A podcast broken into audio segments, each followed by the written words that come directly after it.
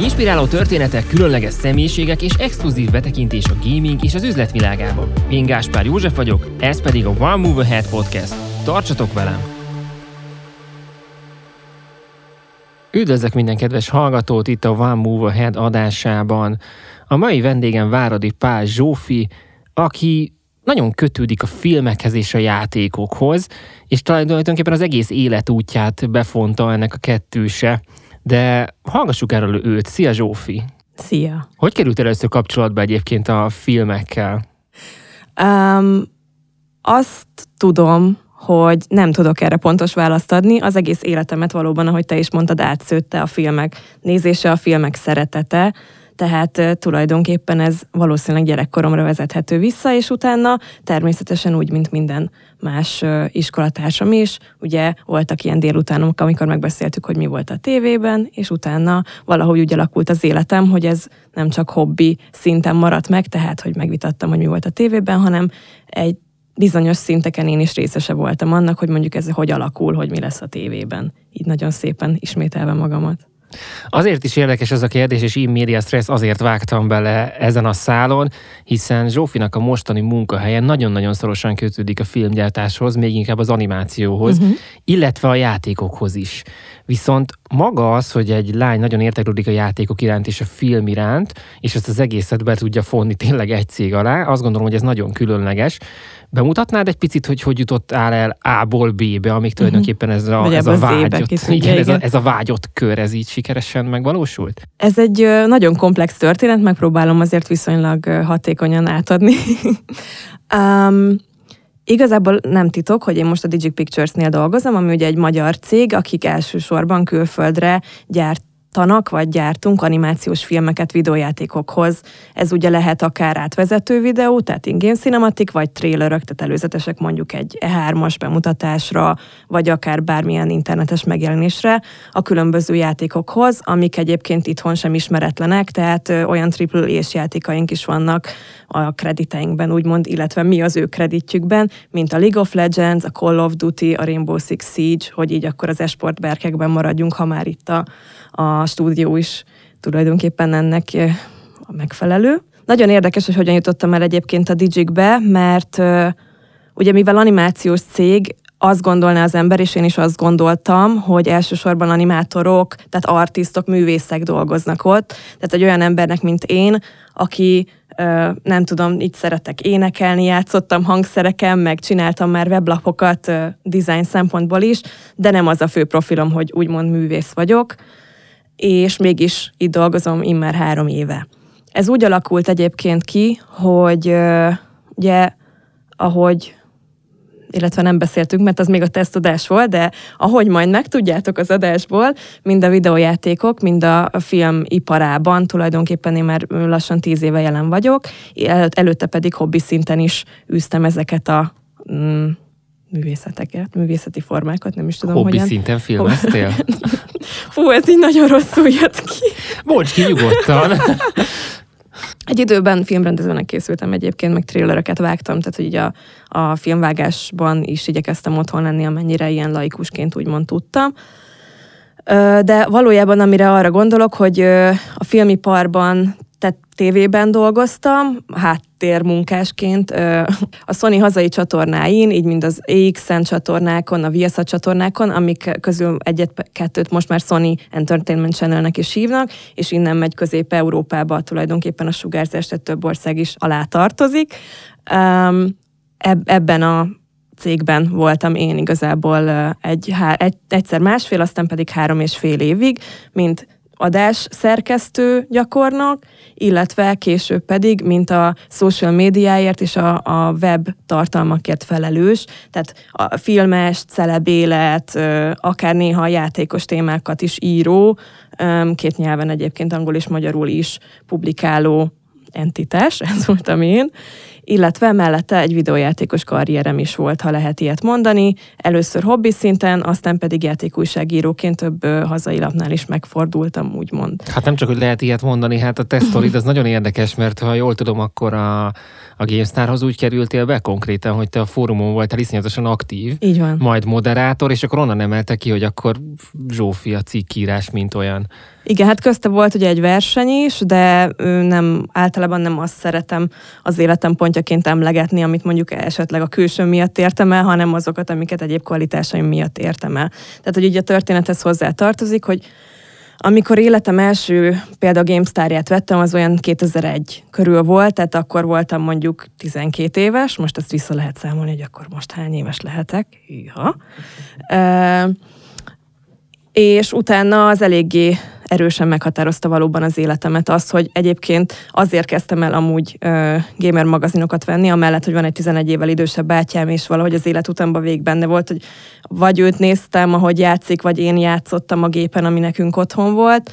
Utána meg az, hogy például a kis családom, min- nagyjából minden tagja máshol élt az országban, emiatt sokat vonatoztam, és sok magazint kellett vennem így jöttem tulajdonképpen ahhoz, hogy egy csomó gamer magazint, hardware magazint uh, már nagyon fiatal korban igazából így havi szinten rendszerességgel, tehát rendszeresen olvastam. És akkor, uh, igen, utána jelentkeztem is uh, naív tinédzserként a GameStar fórumra, vagy beregisztráltam, még kevesen voltunk, kicsi közeg, egyébként nagyon sokan most is a barátaim onnan, tehát hogy azt gondolom, hogy egy elég jó közösség alakult ott ki, és valóban rá is nyomta ilyen szempontból is a bélyegét az életemre. Voltak onnan természetesen úgy barátaim, hogy, hogy pasiaim is, voltak kollégáim, és, és igen, ilyen talán életre szóló barátságok is kötődtek ott. Amellett, hogy én úgy kezdtem ott a pályafutásomat egyébként, hogy csináltam egy ilyen témát, hogy hét csak én vagyok lány. Úgyhogy elég tinédzser indulás volt ez az egész. De mondjuk ez egy ilyen grandiózus téma lehetne, igen, hogy nők a játékban, vagy egyébként hogy állnak hozzá, de te egy másik vonalon indultál el, ami sokkal inkább a közösségi média felé tereli a reflektorfényt, ez pedig Sofia szó. Uh-huh. Aki a te éned, csak igen. virtuálisan megreált formája. Így van. Hát ugye a Sofia szó Uh, nem titok, hogy egy, egy gamer név volt alapból, tehát hogy nem egy personal branding uh, kezdeményezés volt 13 éves koromban körülbelül, amikor ezt így kiötöltem, hanem, hanem egyszerűen úgy emlékszem, hogy úgy jött létre maga, hogy ugye az én nevem Zsófi, tehát Sofia úgymond külföldiül, és volt egy játék, ha jól emlékszem, a Cézár, Cézár, Cézár 3, Cézár 3-nak hívtuk, na szóval a Cézár 3, amiben megadott karakterszámnak kellett megfelelni, és akkor a Sofiát beírtam kétszer egymás után, és abból lett Sofia szó, tehát Sofia szó mert hogy nem mert ki még ki. egyszer, hogy Sofia, és ez annyira tetszett, hogy utána ezt elkezdtem használni. És aztán úgymond a felnőtt életemben, amikor valóban aktív fórumozó lettem, aztán aktív újságíró, ezt a nevet vittem tovább, mert ez abszolút én vagyok. Egyébként fun fact, hogy voltam egy pár éve mm, az Asus-szal Taipei-ben, és a Taipei Computex konferencián névegykártyát cseréltünk egy hölgyel, aki Sofia Su volt, én nekem Sofia szó volt a névegykártyámra ráírva, és ugyanazzal a betűtípussal, ráadásul nem ilyen Times New Roman, hanem valamilyen full izé, extra betűtípussal, pontosan az inverze volt az ő kártyája az enyémnek. Tehát az enyém ö, fehéren volt fekete írás, az övé pedig fordítva és Sofia szó, és Sofia szó. És megvan ez a kép, és nem mindegy, szóval ilyen kalandok voltak még az életemben. Tehát befonják az életedet azért a véletlenek rendesen, és ugye szokták mondani, hogyha valaki nagyon arra az útra téved, ami neki van számva, akkor, akkor ezek a véletlenek nem is annyira véletlenek, csak annak véljük őket, de igazából ezek ilyen kis lögdösések a sorstól, hogy oké, okay, akkor tényleg ez az, amivel foglalkozol, és hajlamos vagy úgy felfogni, hogy ezek, ezek azért történnek meg, mert effektíve arra tartok, amerre tényleg kéne. És így nagyon szépen vissza is tudunk kanyarodni a Digic Pictures-höz. Abszolút, igen, és ez lett volna a következő, hogy a, a filmekkel azt mondtad, hogy nagyon fiatalon megismerkedtél, uh-huh. és foglalkoztál is velük gyakorlatilag egy, egy klasszikus csatorna felosztása, meg klasszikus tévé felosztásában, és ide jött viszont az animáció, uh-huh. ami mondhatom azt, hogy a, a mostani fiatal generációnak egy nagyon nagy rétegét eléri. Tehát az alkotási folyamatra vezess már rá, mert tudom, hogy amikor erről beszélsz, akkor nagyon csillog a szemed. A hallgatókat meg biztos, hogy érdekli. Jó. Hát először is akkor most így befűzném, hogy én hogy jövök ehhez a közekhez, ugye arról már beszéltem, Fűzd hogy én nem be. művész vagyok, hanem én tulajdonképpen most jelenleg az Account csapatnak a vezetője vagyok. Az Account csapat ügyfélkapcsolattartással foglalkozik. Ez nálunk azt jelenti, hogy vagyunk egyébként a DJ-ben körülbelül 350-en jelenleg, és az ügyfelek, akikkel kapcsolatot tartunk, az, tehát minden gyakorlatilag mi vagyunk a híd, vagy a mediátor, az artistikus vonal, tehát a digik és az ügyfél között ezért mi kommunikálunk az ügyféllel, mi tompítunk adott esetben oda-vissza üzeneteket, és rajtunk megy át minden fájl oda-vissza szintén, ami ugye egy első kézből való betekintést enged abba, hogy hogyan is épül fel egy film, annak ellenére továbbra is, hogy én nem vagyok művész. És ez egy nagyon izgalmas dolog, mert korábban játékújságíróként ugye tudtam már játékokról, írtam játékokról, viszont most már adott esetben van olyan, amiről évekkel ezelőtt, azelőtt, hogy például egy játék, játékújságíró tud arról, hogy egy játék kijön, mi már csináljuk a filmet hozzá, és ez, ez, ez azt gondolom, hogy ennek a munkának a legizgalmasabb része, és így jön abszolút az életutamba az, hogy most egy másik oldalról látom mindazt, amivel eddig is foglalkoztam. Egyébként egy megkeresés úgy néz ki nálunk, nagyon sok visszatérő ügyfelünk van alapból, tehát ha hogyha megnézitek a portfóliunkat, ugye amiket említettem is, hogy például a Riot, ugye a League of Legends-el, az Activision például a Call of Duty-kkal, illetve a, a Ubisoft mondjuk az Assassin's Creed-ekkel, illetve a Rainbow Six Siege-ekkel, visszatérő vendégeink, úgymond. És rajtunk, rajtam is személy szerint áll az, hogy milyen a viszonyunk, és ugye nekünk az a célunk, hogy tényleg visszajöjjenek, és meg, meg legyenek elégedve a munkánkkal, és büszkén hirdessék ők is, hogy a Digic csinálta a filmüket, és mi is, hogy fú, de menő, mert Activision Riot és Ubisoft-tal dolgozunk napi szinten. A, ezek a megállapodások egyébként, ugye amikor eldöntjük, hogy jó, akkor csinálunk egy filmet, ezek ugye változóak, hiszen van, aki úgymond teljesen üres kézzel érkezik, és van, akinek mm, akár több száz oldalas ilyen guideline lehet arról, hogy pontosan mit kell csinálnunk. Egyébként ugyanúgy működik, mint a rendes filmgyártás, tehát vannak nálunk rendezők, úgymond ismertebb magyar rendezők is rendeznek nálunk filmeket, és ugyanúgy vannak hozzá színészek, van egy külön mocap stúdiónk egyébként, van egy fotoszkán stúdiónk, ez annyit tesz, hogy ugye Eredetileg mind a kettő úgy indult, hogy kiszolgálja a saját filmjeinket, azonban most már egy külön ö, üzleti részt képez, mert jönnek olyanok hozzánk, akik mondjuk csak a, azokat a szolgáltatásainkat veszünk igénybe, hogy, hogy akkor fotoszkán és mocap um, szolgáltatásokat igényelnek.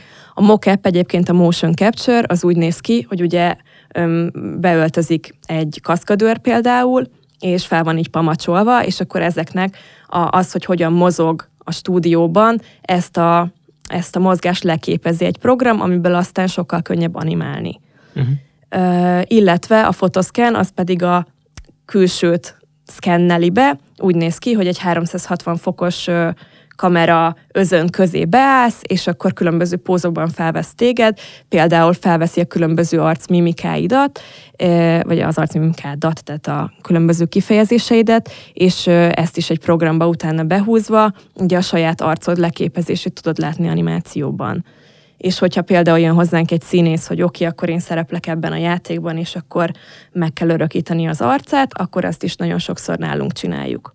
Azok, hogy ezek milyen mm, kihatással vannak a projektre, egyáltalán megtörténnek-e, ez is ügyfélfüggő, tehát mint mondtam, van, akinek ö, teljesen mi találjuk ki, vagy közösen találjuk ki egyáltalán azt is, hogy mi a sztori, tehát mondjuk akkor ö, mondjuk azt, hogy van egy elképzelése idejön, azt mondja, hogy oké, okay, szeretnék 2000 19. december 31-re egy, nem tudom, 10 perces filmet erről meg arról, hogyan tudjuk ezt teljesíteni. Nyilván, ha most jönne hozzánk október 12-én, hogy december 31-re kérne egy 10 perces filmet, akkor az teljesen, teljes mértékben lehetetlen, de hogy egyébként ugye még 350 emberrel is sok-sok hónap megcsinálni egy, egy több perces alkotást, hiszen képkockáról képkockára ugye animálni kell, és vannak különböző folyamatok hozzá.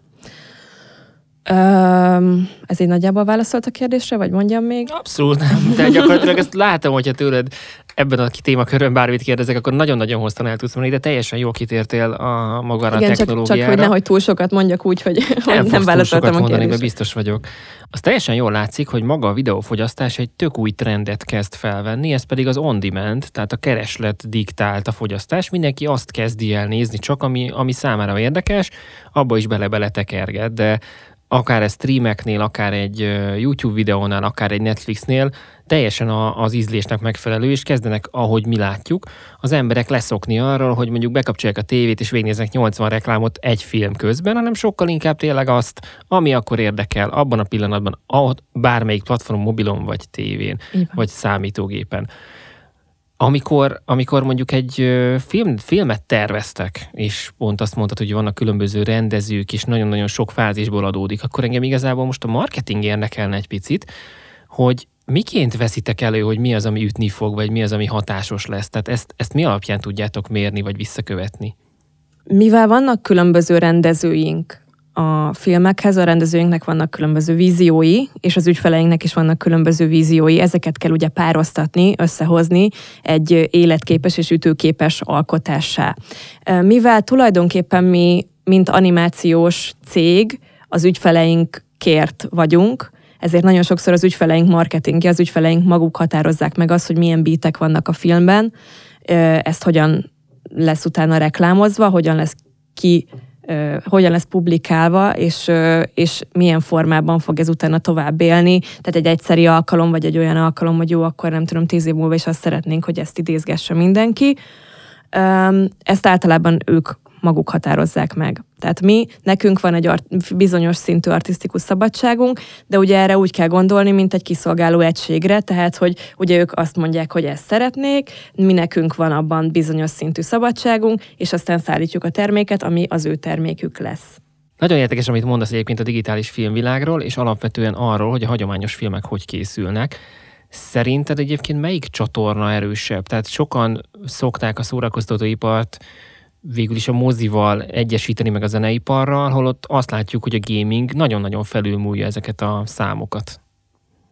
Tehát itt a kérdésed az, hogy? nagyon jó! Alapvetően a percepcióra vagyok kíváncsi, hogy a gaming mennyire húzza a filmgyártást, vagy mennyire van egymással hatásra a kettő a mi filmgyártásunkat konkrétan, tehát az animációs filmgyártás? Akár az animációs, vagy, vagy akár az, hogy mennyire hat a kettő egymásra, mert ahogy mondtam, a szórakoztatóparnak mondom, van egy ilyen érdekes percepciója, hogy, hogy ténylegesen mi is hisszük azt, hogy mit tudom, egy nagyon jó box office nál jól teljesítő film mennyire szuperül megy, és az majd trendeket határoz meg, a másik oldalon meg azt látjuk, hogy nő fel egy generáció, aki már jobban tudja az Overwatch karaktereket azonosítani egy vásznon, mint mondjuk tudja azt, hogy ki ez a Michael Douglas. Ezt a, ezt a kérdést egy kicsit ketté bontanám akkor így. Az Kérlek, egyik, egyik hogy maradjunk ennél a gamer berkeknél, tehát hogy mondjuk mit jelent egy ilyen mondjuk mit jelent az egy játékos számára, hogyha a kedvenc karaktere úgymond életre kell egy filmben is. Pont most lehet, hogy nem a legjobb téma a Blizzard a héten, de hogy egyébként például hogy a Blizzard, akik saját filmes csapattal dolgoznak cégen belül, tehát ők például nem egy digik jellegű céggel kötnek szerződést vagy megbízást, hanem ők a saját filmes stábjukra bízzák a, az átvezető videók készítését. Ugye ott elég erős volt például az Overwatchban az, hogy minden karakterhez, vagy egyre több karakterhez jött ki egy személyes film, ami emlékszem, hogy a Bastionen majd, hogy nem már sírtam is, olyan szomorú volt, és nagyon szép volt, és nyilván nekünk is az a célunk, hogy ilyen filmeket csináljunk. És a játékkészítőknek is az a céljuk, hogy ilyen filmeket csináljanak nekik, annak ellenére, hogy játékosként nagyon sokszor inkább a gameplay videót nézed meg, vagy a gameplay trailert nézed meg, hiszen effektíve a játékból, vagy hogy mit kell a játékban csinálni, az fogja, tehát az fog neked választ adni erre a kérdésre. Viszont lehet, hogy pont egy animált trailer fog téged behúzni abba a világba. Tehát ugye egy olyan előzetes, vagy akár csak egy in-game cinematik, amit látsz. Nem emlékszem, hogy a Diablo 2-nél még a, nem is tudom, 2000-es évek elején, 90-es évek végén, most így nem is tudom, valamelyik a kettő közül el voltam képedve, hogy milyen gyönyörűek voltak az átvezető videóik, ami nyilván mai szemmel már annyira nem szép, de akkoriban egy ilyen iszonyat uh, bedesz uh, cucc volt. És, uh, és mi most ugyanezeket csináljuk, És például el tudom mondani arról, hogy tavaly kijött ugye a... Tavaly? Idén? Idén.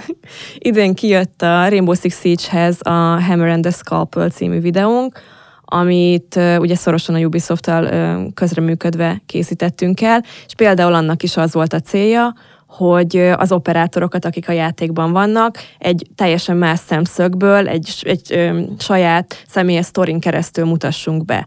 És ö, és emlékszem, hogy én is, amikor meghallottam ezt a, a, a, a egyáltalán a forgatókönyvét ennek, akkor tökre örültem, mert például én öm, én jobban szeretem például a kalandjátékokat, az RPG-eket, ahol egyébként is úgy van felvezetve, hogy egy-egy karakter, nem csak, hogy oké, okay, kész itt van a karakter, ez az kélyen menjél vele, hanem hogy szépen lassan megismered, megszereted, megtudod a történetét, és akkor az olyan játékokba, amikbe alapvetően ezek ennyire erősen nincsenek benne, az ilyen filmek segítenek beemelni akár olyan játékosokat, mint én, akik mondjuk a kalandjátékból jönnek, és nem egy esportjátékra kíváncsiak, nem egy, nem tudom, FPS vagy TPS-t akarnak alapvetően játszani, de lehet, hogy pont ez fogja őket behúzni. Hogy oké, okay, akkor most itt van mellette egy sztori, vagy mögötte.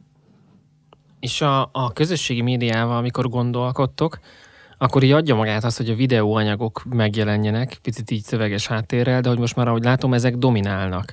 Sokkal inkább, mint az, hogy kicsi képeket rakjunk be, és azzal népszerűsítsünk termékeket. A, az érzés az, hogy nagyon kicsi animációk, vagy akár pár másodperces filmrészletek jobban eljutnak ehhez a célzott fiatal generációhoz ez az egyik kérdésem lenne, hogy ebben mit látsz, mert azt tudom, hogy neked azért nagyon hosszú marketinges múltad is van, tehát te dolgoztál ebbe komolyan.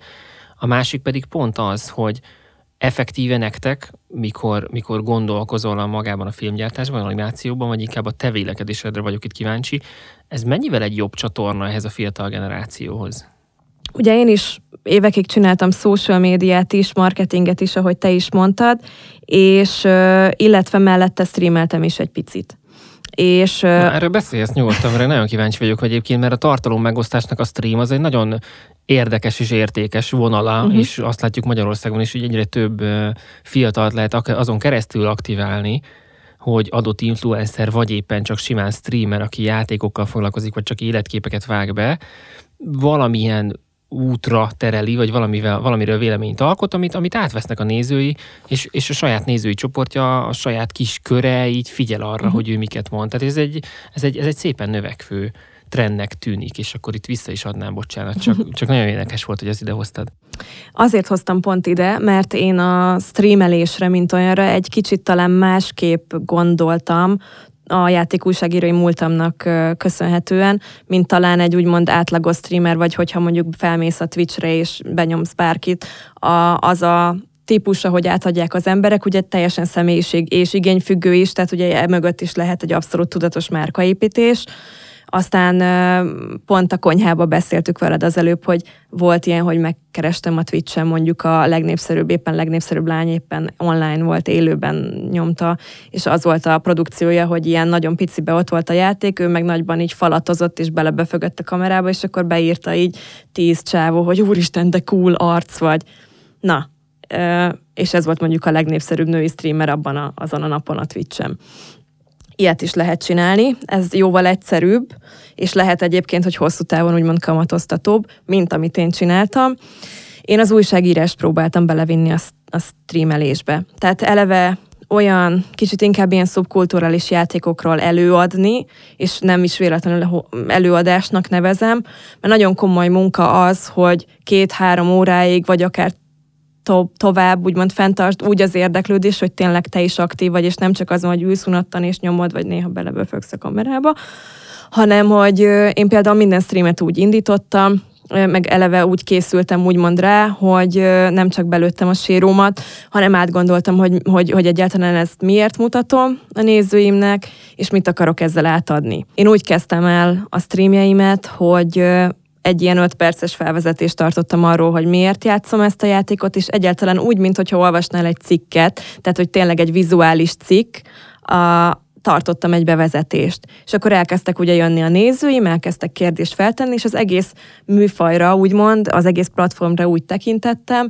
mint, mint egy vizuális újságírásra, ahol ugye egy élő, rögtön egy adok-kapok alakul ki a rajongóval, nézővel nevezzük akárhogy, aki vagy a játékra, vagy rám kíváncsi, vagy rajtam keresztül a játékra természetesen, és tényleg tudok arra válaszolni, hogy oké, okay, nem tudom, rájött, hogy az én ízlésem játékok terén neki megfelelő, tehát hasonló az övéhez, és akkor ezért én egy pont jó pont vagyok, akit rögtön ott élőben, mintha csak beszélgetnénk, meg tud kérdezni, hogy figyelj, nekem ez meg ez van, érdemes-e ezzel játszanom, vagy ha nem, akkor mivel. És én így tekintettem rá.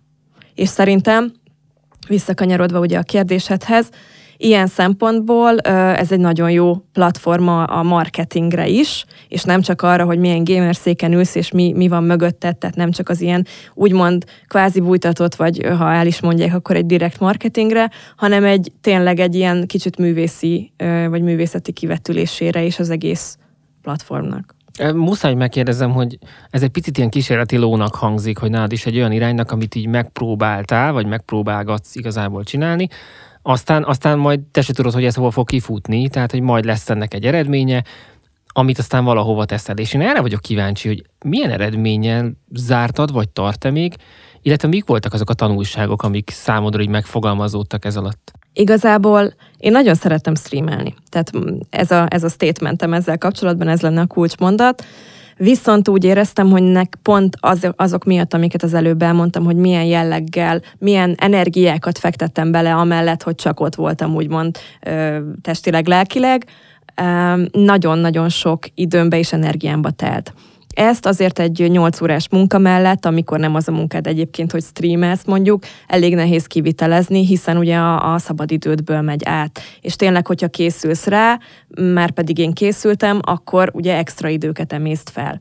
Ahhoz, hogy ebből vissza is jöjjön valami, tehát mondjuk ugye van itthon néhány neves streamer, akit több százezren néznek, rajongják, látok a különböző boltokban már ilyen kis szuveníreket, amiket a nevükkel ellátva meg lehet venni. Kialakult ugye egy ilyen egy kultusz köréjük. Én erre nem, engem ez nem motivált. Tehát engem, én nem azt akartam ebből kihozni, hogy híres legyek, gazdag legyek, hanem én, én tényleg úgymond engem átlagosan 50-en néztek, ami lehet, hogy így ahhoz képest, hogy mennyien néznek mondjuk egy lolos közvetítést, az ilyen haha, de nekem az 50 olyan ember volt, akik valóban az én embereim voltak, és nem az ismerőseimből tevődtek össze, hanem olyan emberekből, akik elkezdtek nézni, és aztán ott maradtak. És tényleg hűségesen jöttek és írtak, és van, aki a mai napig, sőt vannak nem csak az, abból az 50 emberből, hanem új emberek is néha mindig írnak a YouTube csatornámra, ahova fel vannak töltve egyébként többnyire a streamjeim, hogy jaj, csináld már újra, Léci, annyira szeretnénk, hogy megint elkezd. És ez nagyon jól esik, viszont ugye más elfoglaltságaim miatt ezt most nem tudom folytatni, de így visszakanyarodva ehhez a ugye kisebb ö, ember tömeghez, nekem az sokkal fontosabb volt, hogy 50 olyan ember nézze, vagy nézzen engem, mint hogy ha mondjuk ezer ember néz, de azok állandóan azt írják, hogy vedd le a felsőd, vagy hogy nem tudom mi, tehát hogy nem azért vannak ott, amit én mondani akarok, vagy, vagy, vagy azt a játékot nézik, amivel én játszom, hanem hogy ténylegesen inkább egy sokkal felületesebb érdeklődést mutatnak ez iránt. És mennyire vált be ez a vizuális újságírás téma? Tehát el kellett kicsit változtatnod ezt, egy, vagy változtatnod kellett ezen egy másik irányba, vagy, vagy végig ezt a vonalat tartottad, és, és tulajdonképpen így épült a közösséged is. Így van, és tehát volt, végig ezt. Volt ilyen közönség találkozó, vagy volt mondjuk, nem tudom, a Facebookon valami esemény, amire akár csak virtuálisan is beszélgettél velük, tehát voltak ilyen kihatások, vagy inkább arra szabadkoztál, hogy, a, hogy az adásban lehet veled kapcsolatba kerülni? Így van az adásban, sőt, kerestem is olyan játékokat, amikben egyébként a, a nézők is részt vehetnek, tehát van egy-kettő ugye ilyen, úgymond ilyen playlinkes jellegű játék, ahol bele tudnak írni akár ott a chatbe, akár egy másik oldalon, vagy a telefonokon keresztül valamit, és az befolyásolja azt, hogy mondjuk nekem mi következik a játékban. Uh-huh. És így ilyen módon abszolút így is részt vehettek, meg ugye mindig válaszoltam is nekik, és a Facebook oldalamon, YouTube-on, akármilyen platformon voltam éppen, és igyekeztem mindig a, a akár a személyes levelekre, akár a kommentekre nekik válaszolni. És, és emiatt egy jó közösség alakult ki, emiatt is egy jó közösség alakult ki, és tényleg egy abszolút hasznos, tisztelettudó közönség volt ez. Viszont közönség találkozót meg nem terveztem, nem is nagyon szerettem volna, ezt egy kicsit furcsáltam is volna. A legtöbb, amikor találkoztam ilyen emberekkel, az ad egy olyan volt, amikor mondjuk nem tudatosan, tehát összefutottunk egy rendezvényen, és odajött, hogy úristen, csak most tudatosult bennem, hogy te ki vagy. Volt egy ilyen, és így nagyon aranyos, hogy egy kicsit így néztem, hogy ó, oh, szia, hogy vagy. Uh, illetve illetve amikor mondjuk csináltam ilyen nyereményjátékot a, a, az oldalamon, és akkor személyesen adtam oda, mondjuk ha nem kulcsról volt szó, hanem valami, valamiről, egy pólóról.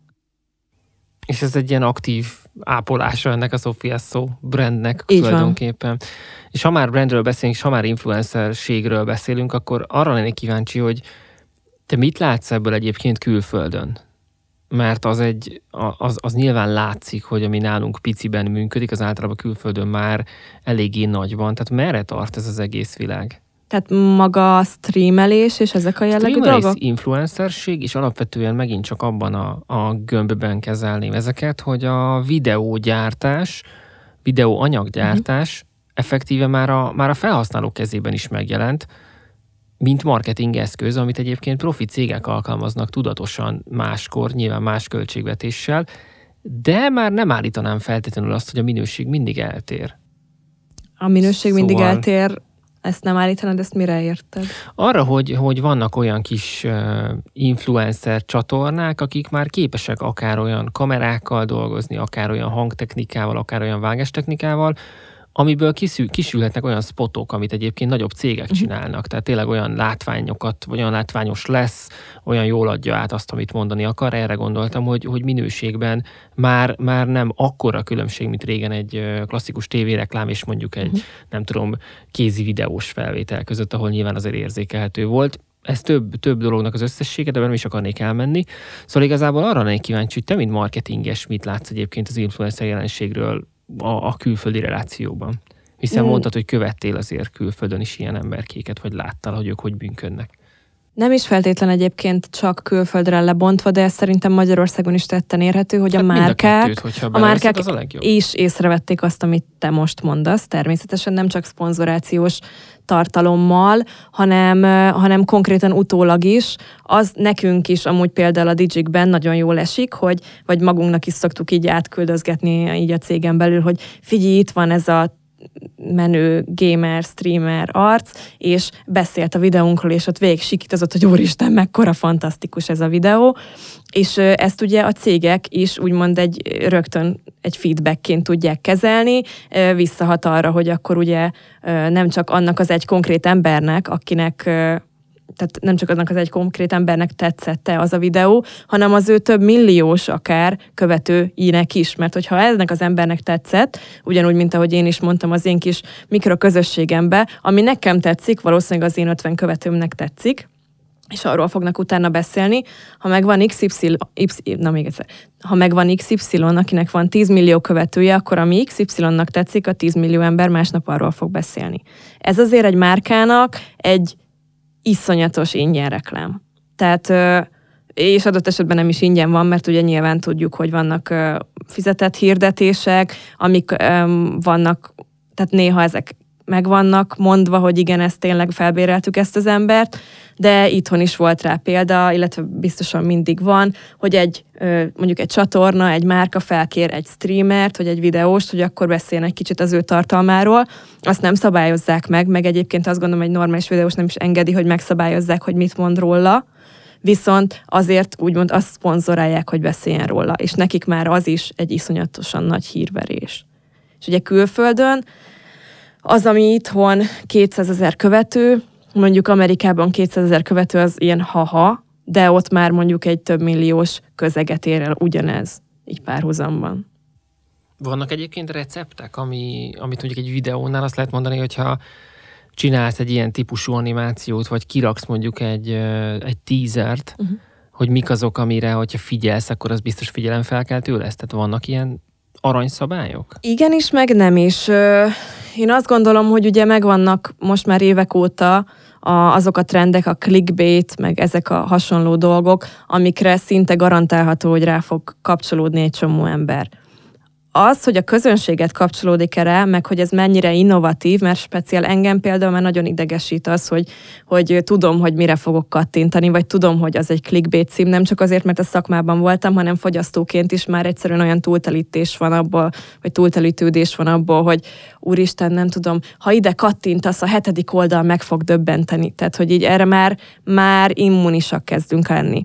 Én azt gondolom, hogy igazán az innováció, ami szintén egy kicsit ilyen közhelyes szó manapság, de abban van, hogyha egy picit előremutató próbálsz lenni. És ö, mindenki próbálja trendeket meglovagolni, meg a trendeket teremteni. Az, hogy éppen kinek sikerül, az azt gondolom, hogy sok minden együttállása többek között a szerencse is. Tehát, hogy az, hogy éppen mi válik be, lehet, hogy holnap nem fog, ami ma, amire ma mindenki kapott. Ettől függetlenül természetesen vannak bevett szokások. A videó startalom azzal, hogy most már mindenkinek mindig van egy okostelefon a kezében, tulajdonképpen gazdasági helyzettől és státusztól függetlenül, szintén egy nagyon jó felület. Most már ugye a közösségi média oldalak többsége lehetővé teszi azt, hogy néma módban is videót néz, mert ugye van felirat, tehát már csak fel se kell hangosítanod, úgyhogy bármilyen közegben, az órán, a WC-n, nem tudom, tudsz úgy nézni videókat, hogy nem nézel videókat, de mégis. És ö, Emiatt természetesen például a mi filmjeinkből, vagy bárkinek egy reklámspotjából egy nagyon jó social media tartalmat lehet generálni, mert ki lehet venni mondjuk egy, egy clickbaithez hasonló, mondjuk egy, egy ilyen teasert, vagy egy cliffhangert, ami után lehet, hogy akkor meg akarnád nézni az egész filmet. Vagy az, a játékkal játszani adott esetben.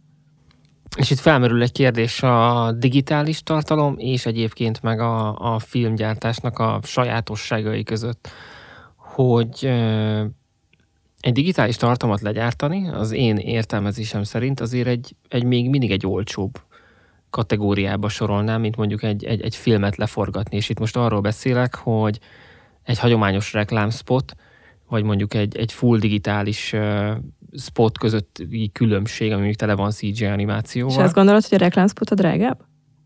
Most kíváncsi vagyok a véleményedre is. A megjelenési formákkal kapcsolatban egyből, ahogy beszéltél, beugrott az, hogy vannak ezek a hagyományos csatornák, TV például, vagy mondjuk nagy ilyen animált billboardok például a, a város különböző szakaszain, ahol, ahol megjelennek márkák, viszont a digitális csatorna az meg, az meg iszonyatosan hasít emellett, ahol egy tök más dinamikai tartalomgyártás kell amit most ugye te is mondtál. És a, az én kérdésem az, hogy amit, amit te tapasztalsz, tehát hogy egy, egy fiatal generációhoz hogy lehet a legjobban eljutni? Van olyan vegyes mix, vagy ez csak inkább digitális, vagy csak digitális és abból is az influencer vonal? Tehát melyik az, ami a legjobban működik? Annak a relációjában kérdezem ezt, hogy kutatások azok azt már kimutatták, sőt azt gondolom, hogy a legtöbbjünk, aki beszélt már fiatallal, azt tudja, hogy, hogy a képfeldolgozás náluk sokkal gyorsabb, meg intenzívebb. Az a része a válasznak, hogy hogyan lehet hozzájuk eljutni a legkönnyebben, az végül is az, az előbb véleményem ide is behoznám azt, hogy igazából nem lehet tudni, hogy éppen mi fog célba érni. Én azt gondolom, hogy minél több helyről, és e, általában ez is a cél, hogy minél több helyről kapják ugyanazt az inputot különböző formákban, az, az nagyon fontos. Most például a Netflixnél az, hogy, hogy milyen tartalmakra kattintottál rá, ugye befolyásolja azt, hogy utána mit fog neked mutatni. Ez nem csak abban, van, tehát ez nem csak abban jelenik meg, hogy milyen sorozatokat ajánl, ajánl, hanem hogy a tartalmak, amiket kiajánl neked, azok milyen képpel jelennek meg mert hogy ugye megnézte, hogy mondjuk mire kattintottál rá, az milyen jellegű, és minden egyes alkotáshoz mondjuk van, most nem tudok konkrét számot, de mondjuk van 50 ilyen képe, kis képe, ugye nézőkép, amit neked azt gondolja, hogy, hogy ő azt fogja beajánlani mondjuk egy, nem tudom, egy narkoszhoz, pont az egyik, amit nézek, azért, azért ugrott ez be, lehet, hogy egy fegyvert fogod rakni, hogyha azt gondolja, hogy te arra vagy fogékony, hogy egy fegyverre rá fogsz kattintani, lehet, hogy egy kokain csíkot, de lehet, hogy egy szexi pasit, vagy egy, nem tudom, egy mellű macát a sorozatból,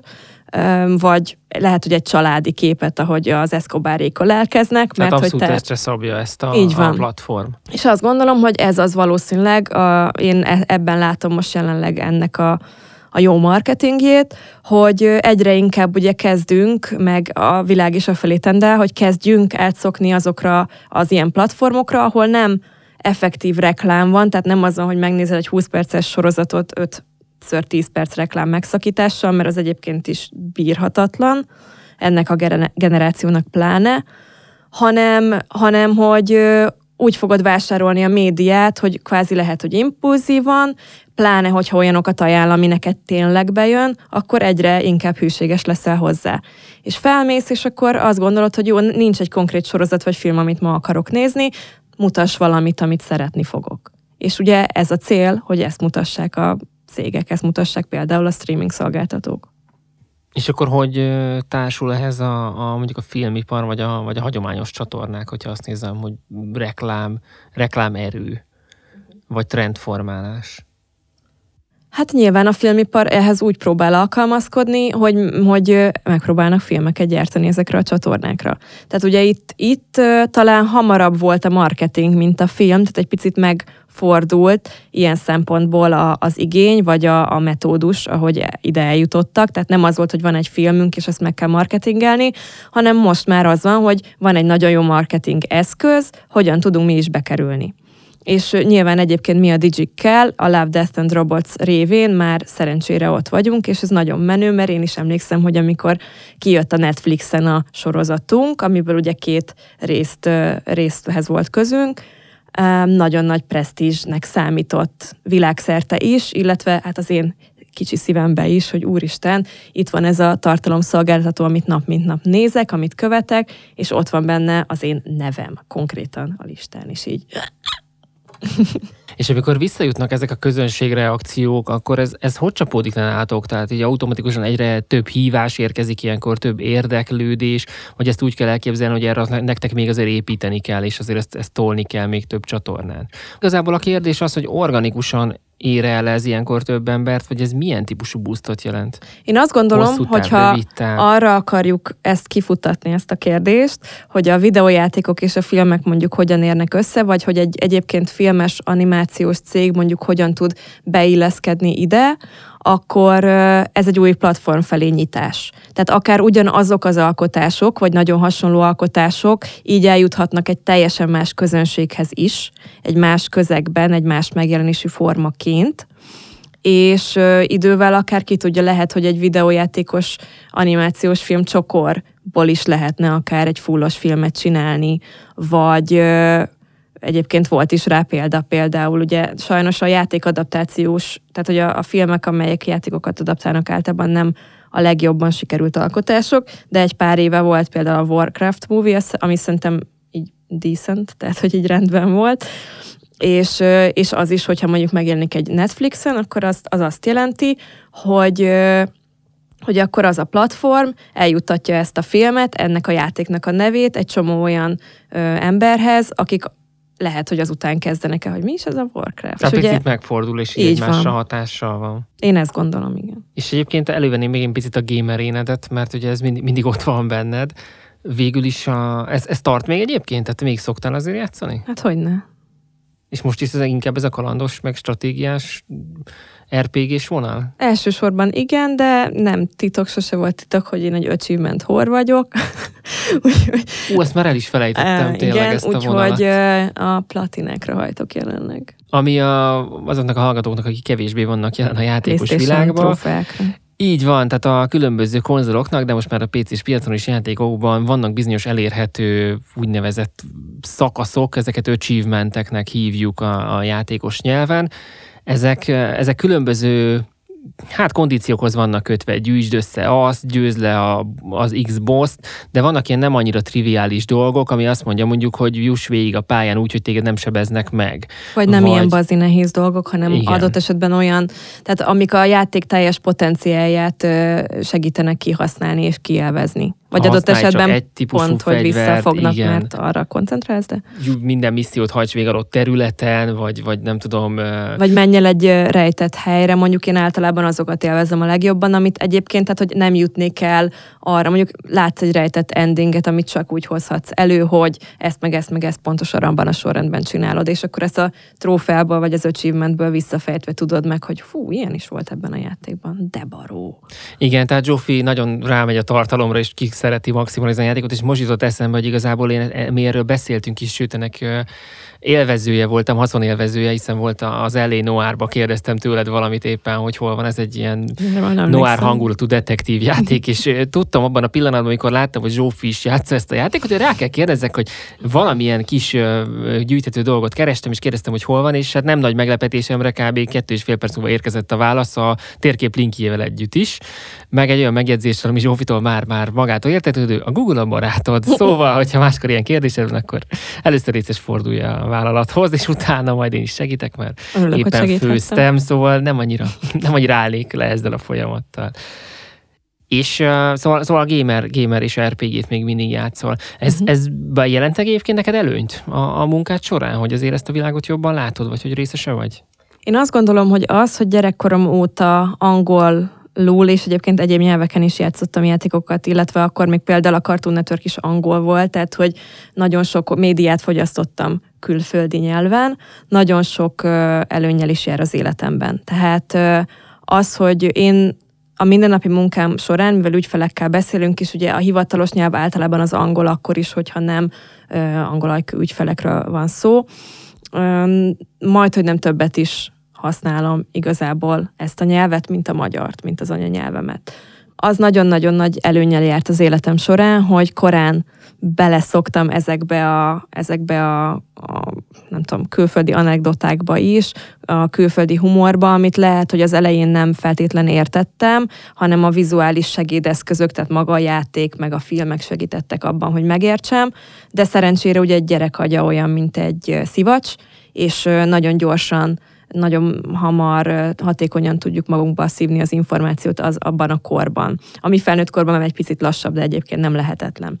És az nagyon, az valóban segített az életem során, a munkám során, a jelenlegi munkám során meg kiemelten, hogy nem csak a szakzsargont ismerem, ugye a játékokban, amik, amik vannak, vagy a, tehát magát a játékokat, és nem csak az angolt, hanem hogy tényleg olyan hétköznapi szavakat, amikkel egyébként nem találkozom, de éppen egy, nem tudom, egy építgetős játékkal játszottam x évig, és emiatt tudom, hogy a, a fakitermelésnek a különböző eszközeit hogy hívják például, amit amúgy csak a nem tudom, amerikai med- mezőgazdasági szakemberek ismernének. Hát ez egy nagyon szép kihalása volt a, a játékos fejlődésnek, de akkor azt kijelenthetjük, hogy te életedben az, hogy játékos vagy, az kvázi nem csak hogy jelenfejlődés, hanem egy ilyen skillset is tulajdonképpen. Abszolút. Tehát a, a nyelvtanulás és különböző ismereteket abszolút így tovább fejlesztette. és Abszolút, kitágította. és itt vissza is kanyarodhatunk a legeslegelső kérdésedre, hogy No. én hogy kerültem a Digikbe.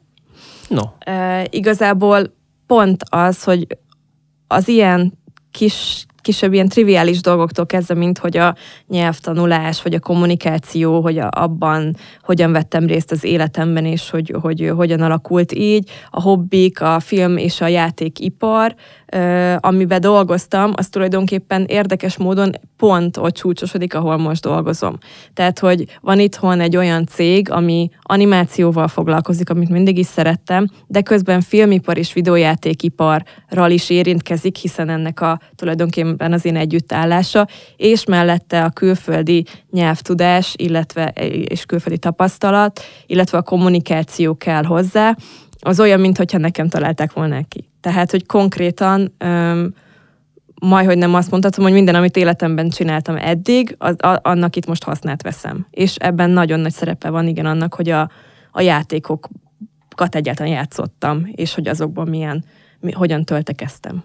És van ennek egy ilyen visszahatása, hogy játszél játékokkal, mondjuk RPG-k, ahol azért nagyon-nagyon jelentős szerepe van ezeknek a videóbetéteknek különböző uh-huh. szakaszában a játéknak, és, és beviszed a munkádba, és azt mondod, hogy srácok, láttam ebben a játékban ezt a videóbejátszást, és ez, ez nekem nagyon tetszett ezért meg ezért.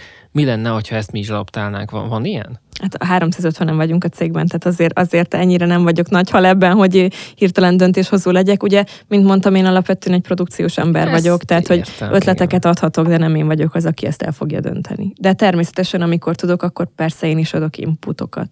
Nagyon sokat beszéltünk most már a, filmiparról, és sokat beszéltünk a tartalomgyártásról, valamint a gamingről is. Magyarországon egyébként hogy látod ezt a gaming kultúrát, mert írtál is nekik, foglalkoztál velük, szóval biztos, hogy van egy véleményed, vagy látsz egy trendvonalat. De milyen szempontból, hogy látom? Igazából mind, mind felvevő közeg, tehát mennyire vagyunk mi játékosak, mennyire vagyunk kritikusak, vagy éppen ez, ez mennyire egy, egy passzió nálunk, amivel szeretünk csak időt eltölteni, mennyire veszik ezt komolyan a játékosok. Mivel a fórumon is megfordultál, azért ez egy picit mindig olyan, játékosként is mondom, ilyen, ilyen szociológiai tanulmány, hogy az emberek hogy viszonyulnak egymásnál, hogy ugyanúgy, mint a sportcsapatoknál mindenkinek megvan a kedvence, abból azért érre menő beszélgetések kerekednek, mindenki védi az igazát, de ebből ugye te elég sokat tapasztaltál, hogy mi fejlődünk el mondjuk teszem azt egymás elfogadásában, vagy nyitottak vagyunk új játékok kipróbálására. Tudom, kicsit komplex a kérdés, most nagyon kíváncsi vagyok egyébként, hogy hogy tapasztaltad meg az egész irányból, hogy a, a magyar gaming ipar hol tart. Nem csak Magyarországon jellemző az egyébként jelenleg, hanem világszerte, hogy szerintem a generációs változásokkal, illetve a mobiltelefonok egyre inkább játékos tételével azzal, hogy már-már teljesen egyértelmű, ahogy beszéltük is, hogy mindenkinek ott van az okos telefon a kezében, és azon vannak játékok, akár ha csak egy Candy Crush szága is, de az is egy játék, ami azt jelenti, hogy ha egy átlagos házi asszony, aki nem nézi jó szemmel, hogy a fia éppen vagy a lánya játszik, mégis Candy Crush-ozik főzés közben, vagy bárhol máshol, talán egy lépés afelé, hogy elkezdje elfogadni azt, hogy igen, akkor a fia is játszik, és annak van értelme. És mint ahogy az én példámból is láttuk, remélem. Igazából az, hogy fiatalkorban elkezd az ember játszani, pláne akkor még annyira nem is volt jellemző, mint most, hogy mindenkinek ez benne van az életében, az felnőtt korában nagyon sok pozitív kihatással is lehet, természetesen úgy, hogy mellette figyel arra, hogy akkor a, az egyéb ö, dolgok is teljesüljenek az életében, tehát hogy ne menjen úgymond másnak a rovására természetesen úgy, mint más hobbi sem, a, az, hogy mondjuk játszik. És emiatt én azt látom, hogy egyre inkább elfogadóak világszerte a generációs változások során az emberek a játékkal, mint olyannal, és a játék médiumával szemben. Ugye annak idején a könyvek, a tévé, a filmek, stb. voltak a, a mumusok, mindig kell valami, amire rá lehet fogni, hogy nem tudom, ha valaki nem jó tanuló, vagy, vagy hogy hülyesség, vagy kidobom a számítógépet, mert túl sokat lógsz rajta, és most már ez kezd egy másik irányba eltolódni, mindenki felismeri azt, hogy, hogy ez nem ördögtől való, és nagyon jó kell a rekreációs idő, sőt ugye egyre több hosszú távú tanulmány tud már születni, hiszen most már kezd az ipar, meg a játszás maga, úgymond a videójátékok. Annyi idősek lenni, hogy tényleg egy ilyen akár több tíz éves tanulmánynak is lehet már most eredménye, ami kimutatja mondjuk, hogy ugye a, amit nagyon, szok, nagyon sokan nagyon szeretnek mondani, hogy agresszívá tesz a játék és már, már a legtöbb ilyen tanulmány kimutathatta, hogy nem, pont, hogy a levezetésben segít, például, hogyha szétlocsontasz néhány embert a GTA-ban, vagy bármi ilyesmi. Én is gyerekkoromban kármageddönöztem, és nem szeretem kutyákra rányítni az ajtót szerencsére, úgyhogy nincs ezzel gond. És én ezt a trendet látom, Emellett női gamerként ö, szintén én azt gondolom, hogy most úgymond ö, kevésbé számítunk csodabogárnak már, akár különcnek, vagy ilyen stigmának az, hogy lány vagyok, és egyre kevésbé a mostani fiatalabb lányokat egyre kevésbé érik szerintem talán, és merem is remélni olyan, olyan megjegyzések, hogy vagy az van, hogy nem, nem is játszol, vagy az van, hogy akkor nem tudom, rögtön mindenki rád akar nyomulni, mert te lány vagy, és úristen, vagy az van, hogy, hogy ami az én időmben is, hogy akkor elkezdenek próbára tenni, hogy akkor az a függöny a nem tudom, ötödik képkockán, a nem tudom melyik játékban hogy nézett ki, ha te játszol annyit. és, és úgy látom, hogy ezek elkezdenek azért egy picit így normalizálódni és kisimulni. Ugye az esport is most már egy, azt gondolom, hogy egy ismert szóvá vált Magyarországon is. Ugye a rendezvényeknek, a hozzátok hasonló közvetítőknek is köszönhetően, és és, és, és ez mindenképpen egy jó tendencia, mert hogy tagadhatatlan, hogy ez a, a világban benne van, és hogy e felé megyünk, a képernyők felé, és akkor meg már ki is használhatjuk a teljes potenciáljukat, és nem csak mumusként tekinthetünk rájuk, hanem hogy ténylegesen azt látjuk benne, hogy miket érhetünk el, hogyha mondjuk a gyerekünk vagy mi a képernyő előtt ül. Te egyébként full a digitális világban élsz gyakorlatilag, és egy kicsit lapozunk a jövőre. Hogyha a gyereked, mint tudom én, 12 évesen odaáll, hogy anyu, én most Counter-Strike-ban fogok játszani, és szeretnék erre dedikálni időt, ezt hogy fogod akkor lereagálni? Hát ezt előre nem tudhatom, én azt gondolom, hogy cool anyuka leszek, úgyhogy ezt fogom mondani, hogy jó. De természetesen úgy, ahogy az előbb mondtam, úgyhogy másnak nem menjen a rovására. Tehát valószínűleg mondjuk egyébként most például a színész gyerekekkel voltak úgy az elmúlt száz évben a szülők, hogyha azt mondta a 12 évesen a kis Keanu Reeves, hogy figyelj, én ott hagyom a sulit és megyek színészkedni, akkor lehet, hogy nem örültek neki, de aztán utána meg mindenki ismeri a nevét, aztán utána még elvégezte az iskolát, stb. stb. Én azt gondolom, hogy fontos, hogy támogató közeg legyünk annak, amit a másik akar, de pontosan annyira támogassuk meg, hogy mellette ne felejtse el a mindennapi apró cseprő dolgokat, amik egyébként meg szükségesek az életben. Tehát például ugye egy játékosnak fontos az, ugye az esportolóknál is próbálják arra ösztönözni az embereket, hogy effektíve sportoljanak is, mert az egyébként javítja a teljesítményüket, a kondíciójukat a játékban is, és hogyha ezeket nem felejti el az ember, akkor azt gondolom, hogy nincs semmi gond azzal, hogyha valaki azt a vágyat követi, hogy akkor ő most profi játékos akar lenni. Ilyen szempontból ez ugyanolyan, és szerintem egyre inkább ugyanolyan lesz, mint egy másik szakma. Nyilván áldozatokat kell hozni, érte fejlődni kell benne, bizonyos infrastruktúrákat meg kell hozzá teremteni, de a legfontosabb az, hogy egy támogató közeg legyen hozzá, hiszen ha nekem is azt mondta volna anyukám, hogy nem léphetek erre a pályára, akkor lehet, hogy most nem itt beszélnék. Most már csak a, a szurkolói hang, vagy a rajongói hang az, aminek választ kell adnod. Ajaj. Visszatérsz még egyébként a streameléshez? Számíthatnak rád? A számítottad az 50 ember, aki szerintem azért ennél jóval több? nem mondom, hogy nem kacérkodok néha a gondolattal egyébként, mert szerettem csinálni, és tényleg úgy gondolom, hogy egy hasznos dolog lehet.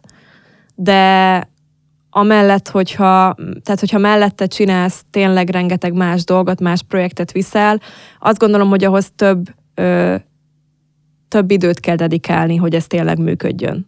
Úgyhogy én jelenleg ugye a jelenlegi munkahelyemnek és családomnak szentelem az időmet, meg egyéb hobbiaimnak, és az is már általában mínuszban van, tehát hogy még arra sem nagyon van időm, úgyhogy a jelenlegi körülményeim között nem hiszem, hogy, hogy visszatérnék streamelni.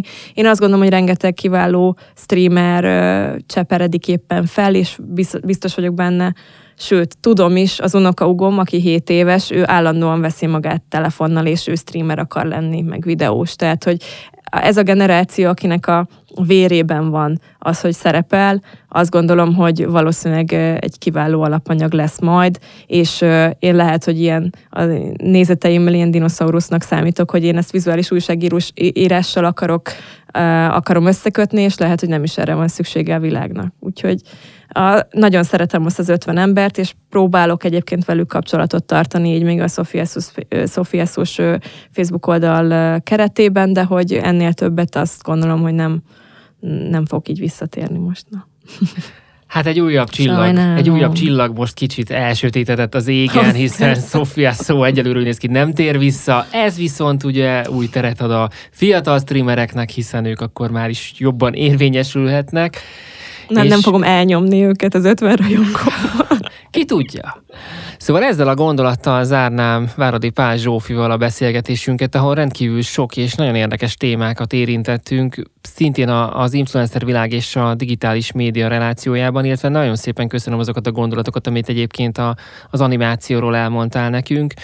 A adás után egyébként majd a posztokban követhetitek ezeket a témákat, ott megosztunk veletek különböző gondolatokat, sőt, hogyha lenne kérdésetek, akkor azt nyugodtan tegyétek fel kommentben, és nagyon reméljük, hogy Zsófi, a kiválasztottakra tud nekünk még válaszolni.